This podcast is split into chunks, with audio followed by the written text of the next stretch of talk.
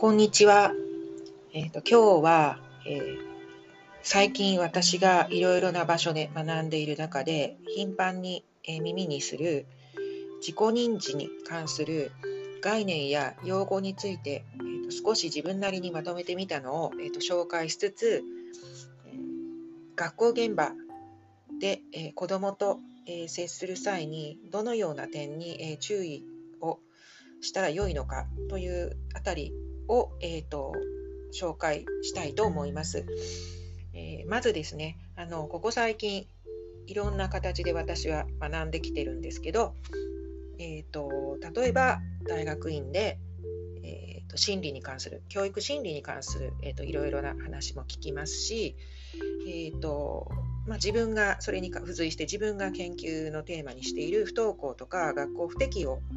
に関する、えー、とシンポジウムとか研究会みたいなあの民間の研修会のようなところにも参加したりあるいはまあ普段え本業にしている数学教育に関する、えー、とやはり同じような民間の研究会あるいは学会も含まれますけどそういうところにこの夏、えー、と参加したりしました。でそれらの、えー、と研究会、えー、と分野とかテーマはそれぞれ違うんですけれどもかなり頻繁に、出てくるのが、今から紹介する自己認知に関する概念でして、具体的には、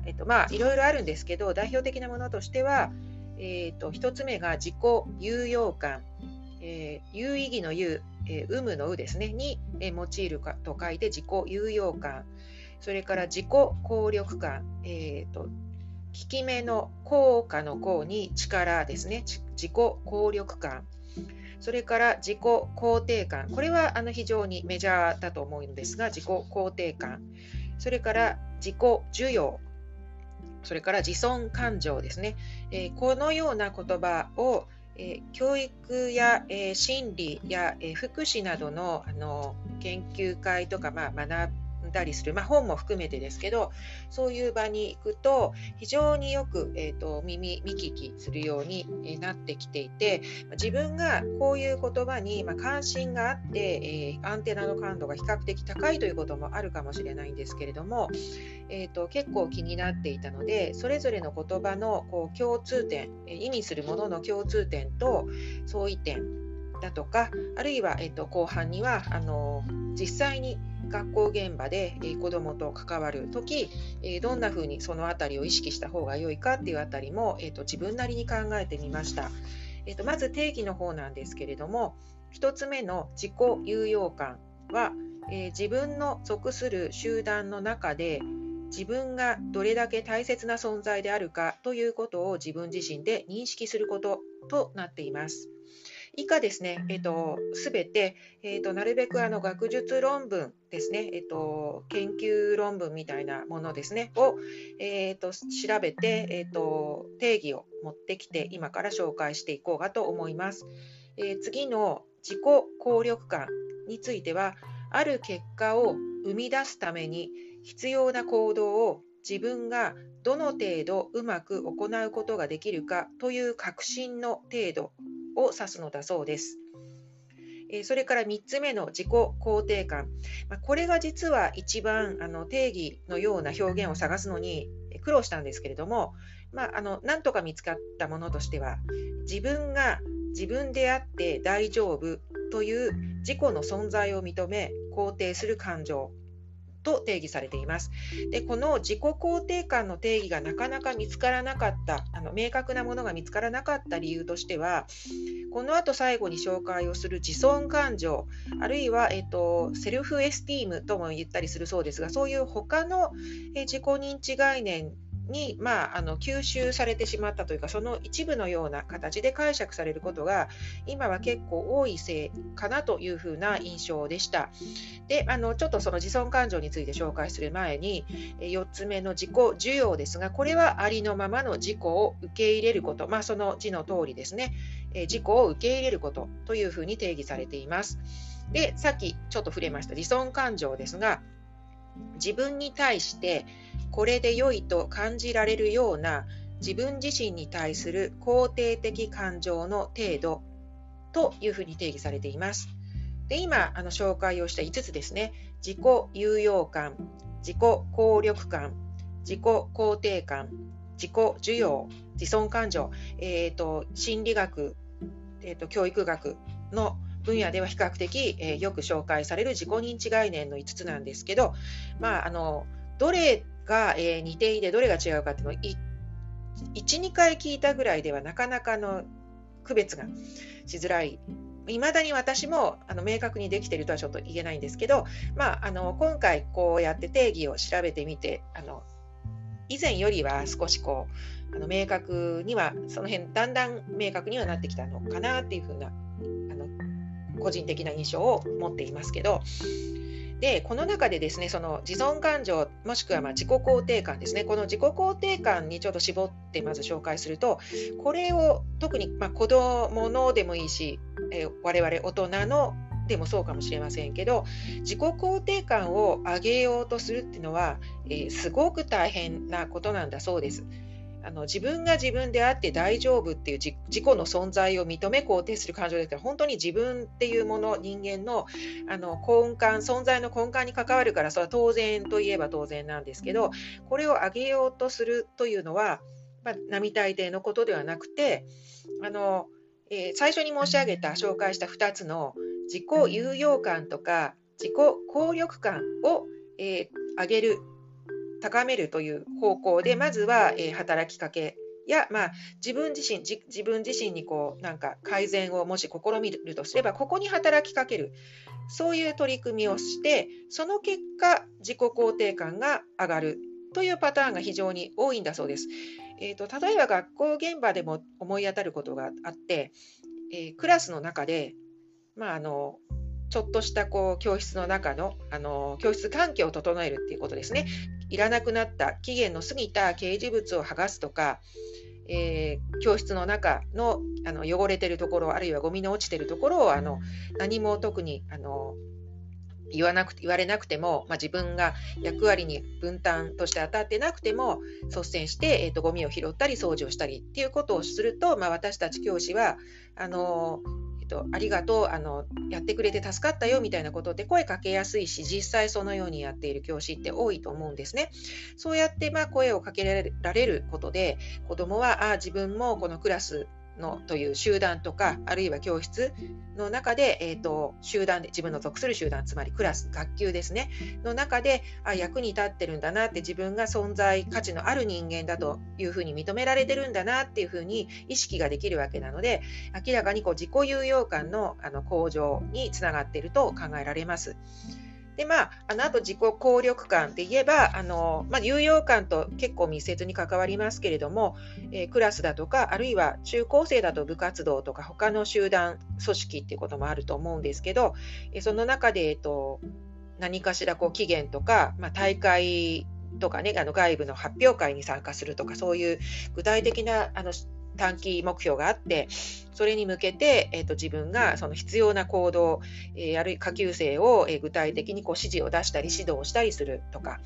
えーと、何かの技ですね、技術とか技を覚えるとか、えーと先生とのこう連携ですね、クラブ活動なんかだと部活動で先生と必要な連携をとって必要なこう書類とか手続きをこう揃えてうまく、え、期限内に終わらすことができたかどうかとかそういうところがあの確認できると、え、2番目に紹介した自己肯定感が上がるということにもつながるわけですよね。だから確かに学校現場の中では自己肯定感まで届かなくても自己有用感や自己効力感を上げるようなあの教師や周りの大人あるいは、まあ、あの場合によっては先輩ですね上級生下級生という、えー、異年齢の集団の中だとあのその異年齢の集団の関わりの中で自己有用感や自己効力感を確認できる認識できるということは結構あるのかなと思ってます。そそれが結果として自己肯定感の向上につながってるのかもしれないなっていうふうな印象はあの現場のあの実感とか経験としてすごく納得のいくところはあるかなというふうに思います。ところがその一方でえ特に私たち教師はあのこの自己肯定感とか自尊感情をとかくですね、え、下げる方向に働きかけてしまうことがまあ、親もそうかもしれないですけど私はまあ今学校の教員っていうスタンスなので教員っていう、えーと、立ち位置のみでちょっとフォーカスしてお話ししちゃいますけど、え、自己肯定感や自尊感情ですね子どもの、え、これらの感情ですねあるいは自己認知を、え、下げる方向に働きかけてしまっていることが結構多いかなっていうふうななんか振り返ると、まあ、反省というかそういうものもあります。例えば、えー、さっきのその係活動とかやっぱり他者との関連ですね、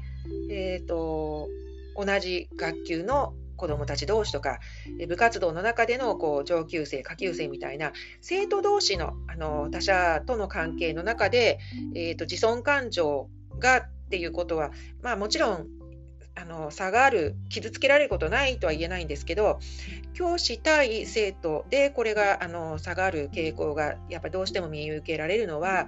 例えばその学習に関して、えー、評価を我々教員はせざるを得ない。ということがすごく一番には大きいのかなというふうに思います。そのテストの点数、えー通知表の上での成績という意味で、え公的な形での評価を私たちは絶えず子どもたちにする立場にありますので、えー、とそれがこう子どもにとって期待通りのものでないとするならばやっぱりそこでひとまず自己肯定感や自尊感情が上がることは少なくともなくて、まあ、下がる可能性も高いというのが一つあります。それからこれに付随してやっぱり普段の学習活動を絶えず私たちは、まあ、点数とまではつけてなくても評価していることは否めないなっていうのをあのこれは本当に、えっと、相当厳しく私たち教師は自覚しないといけないなって思うところでもあるんですけれども具体的にどういうことかというと、えー、まあ、あのテストの点数だけでその子どものこう学力を全てこう測るというのは乱暴な話ですから。まあ、学校によっていろいろ基準はあると思うんですけど授業中に子どもがあの発言挙手をして発言をどのくらいしたかとかあのそういうことで測ってる。あるいはグループ学習の中で、えー、どれぐらいその役割をその子どもがそのグループの中で役割を発揮したか。さっきのあの自己有用感と自己効力感にも多少関係するかもしれませんがグループ学習での、えーとまあ、その子の、えー、果たした役割とかね、えーとそういうものえーと、他者に他のグループの他の子たちにその子の、えーと、発言した内容とか、まあ、実際書いたものでも数学の場合はやっぱりあの視覚的なものも重要なので、えー、そういう計算とか書いたものでもいいかもしれないんですがそういうものが、えー、どのぐらい集団の他の子どもたちに影響を及ぼしたかということだとかいろんな基準で私たちは子どもの学習活動に関して評価をします。えーと、数学や、まあ、他の教科もあのほぼ全ての教科が今年から施行されている、え、新しい学習指導指導要領のもとでは、え、3つの観点3観点で、えーとそのその子どもたちのあの学習のこう様子というか学びの、え、あり方というかそういうものを評価してますけどそれはあのさっき少し申し上げた通り点数だけで測るのはかなり無理があるので今申し上げた、えっと、目に見えない形ですね発言とか、まあ、あの記録したものとかそういうもの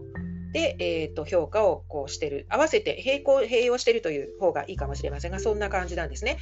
で、まあ、あの例えばその中での、えーと、ちょっとさまつというか、さっきのグループ学習とは違う例になるんですけれども、その子どもが、えーと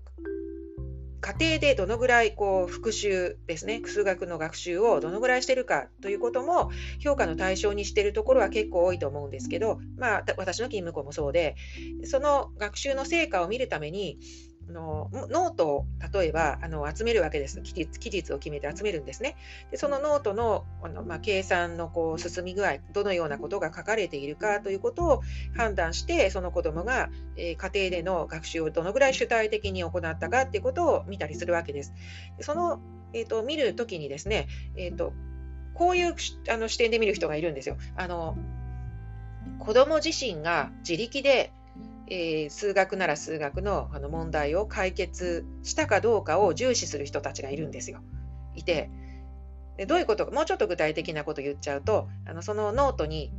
子ども本人の字以外に例えばあの第三者の、えー、大人の字が筆跡で何か書き込みがされてたらそれはあの評価の上では減点の対象あのマイナスポイントだというふうに捉えるんですその人たちは。どういうことかというとあのその子どもが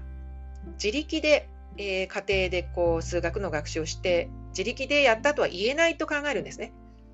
その自力での定義もちょっとどうかなってその狭すぎやしないかなっていうのが、まあ、この後言いますけど思ったりするんですがこの自力でのその基準のことも問題なんですけどもう一つ問題なのはその主体的に子どもが数学の学びに向かっているかどうかという点は相当その人の基準の中では、え、優先順位が低い方に、え、多分入ってまして具体的には実際私があのつい先日聞いた話なんですけどあの提出したノートに第三者のその大人の筆跡で、えー、と書き込みがあったということで、その生徒に、これは、えー、とあなたの字じゃありませんねっていうふうに言ったんですって。その生徒はあの確かに、えー、と横からあの保護者がこうなんかついてて、横についてて、えー、といろいろなこう、まあ、あの計算上ちょっとうまくいかないことなんかがあると、横からこう保護者が、えーとアドバイスというか、まあ、そういうものをして、そのあの、まあ、結果というか見える形で書き込みっていうのがあったらしいんですね。で、それを見た教員は、これはあなたが自力で問題解いたとは言えませんねみたいなことを言ったらしい。それ聞いた途端に、その子供はあの一気にあのやる気をなくして、えっと、そういうふうな形でノートを出すと、あの保護者のこう書き込み入りの、えーと、ノートを出すと、まあ、先生から、えマイナスの評価をまあ、マイナスというのがちょっと厳しすぎるかもしれませんけど評価を受けるっていう風なあのイメージをすごい強く持ってしまってでその結果あの数学のそういう、えーと、家庭学習に関するものを一切出さなくなっちゃったっていう話があるんですね。これちょっと途中で私も言ったんですけどあのその教員にとっては自力で家庭数学のあの与えられた例えば範囲の、問題を自力でその生徒が解くということを一番の、まあ、評価基準にしてたんでしょうけどちょっとこれ考えようによってはその子どもがあの多少こう他者からのあの助けをこう借りたとしてもある程度のところまで自分は、え、問題があの解けたんだっていうそれこそ達成感とかさっき申し上げた実行効力感ですね。自己効力感が曲がりなりにも少しでもこう育ってくれば、まあ、あの前半で申し上げた通り自己肯定感自尊感情の維持、まあ、向上までいかなくても維持にはつながってじゃあ来週もしくは再来週も、えーと、自分なりに勉強を進めてみようっていう気持ちが、えー、起きた可能性高いんですよね。でそれに思い切り水を差すような形で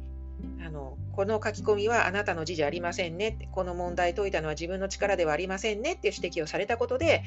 その反対ですね。逆さっきの説明した反対で自己効力感が、えー、下がってで結果自己肯定感もあの下がり、えーとやる気をなくしてしまったっていうことが想像されるんですね。だからこの我々教員ってやっぱり本当にこちらとしてはもう当然、まあ、評価の基準としたらその教員の定めあの優先している事柄も分からなくはないので当然こういう評価基準で優先順位をつけて評価しようっていうものが私たちの中であまりに当然のこととして、えーと、何らこう顧みられることもなくえ、もう一度それを評価基準を例えば入れ替えようとかその子どももっと言うとその子ども個々人に合わせて評価基準を少し順番を変えようとかそういうこともせず、え、もう本当に盲目的に全ての子どもたちに対してもしその評価基準を一律に押し付けてることになるとするならばさっき申し上げたようにその子ども一人一人の、えーと学びや育ちえーとまあ、今回のテーマの自己認識っていうレベルで言えば自己効力感や自己肯定感を、え、損なうことになってるのかなっていうことを、えーと、最近聞いたその数学の家庭学習の事例でなんか改めてこう気づかされたなっていう感じがします。でこれらの例えば学習上のあの成績評価のことと子ども一人一人の育ちやあの学び方あるいはその自己認識と呼ばれる自己有用感自己効力感自己肯定感もしくは自尊感情ですね。こういうものとのバランスをいかに取るかってことは非常に難しくて従来はあのこういうあの自己認知に関することっていうのは特別活動のこととか、えーとまあ、教育相談とかカウンセリングとかそういう方で文脈で語られることが多かったように思うんですけどこうやっていろいろこう私も教員として普段あの生徒たちのこう学校生活とかあの学びの様子なんかを振り返って思うにあの授業の中でこれらのことをあの完全ではないにしてもやっぱりもう少し教員が普段から意識する方がより子どもたちの一人一人の学びや育ちに、え合ったもの。でひいては遠回りしているように見えるかもしれないけれども子どもが18歳とか20歳になった時にどんな人間になってほしいかっていうゴールを考える上ではすごくまあ大切な視点なんじゃないかなってことを今回この5つの自己認知に関する用語をあの定義から調べてみてそれから普段の自分の学校生活あの子どもたちとの学校の中での関わりなんかも振り返ってみてちょっとあの改めてなんか反省したりもしてるし今後もあの、まあ、自分の研究にはあんまり実はこの5つの自己認知の概念って関係はないんですけどの普段のあの、まあ、仕事だとかいろいろな生活の中ででも意識できたらいいかなというふうに、えーと、考えました。えーとまあ、あんまりちょっとまとまってないかもしれないんですけど今日はこの辺りで終わりにしようと思います。ありがとうございました。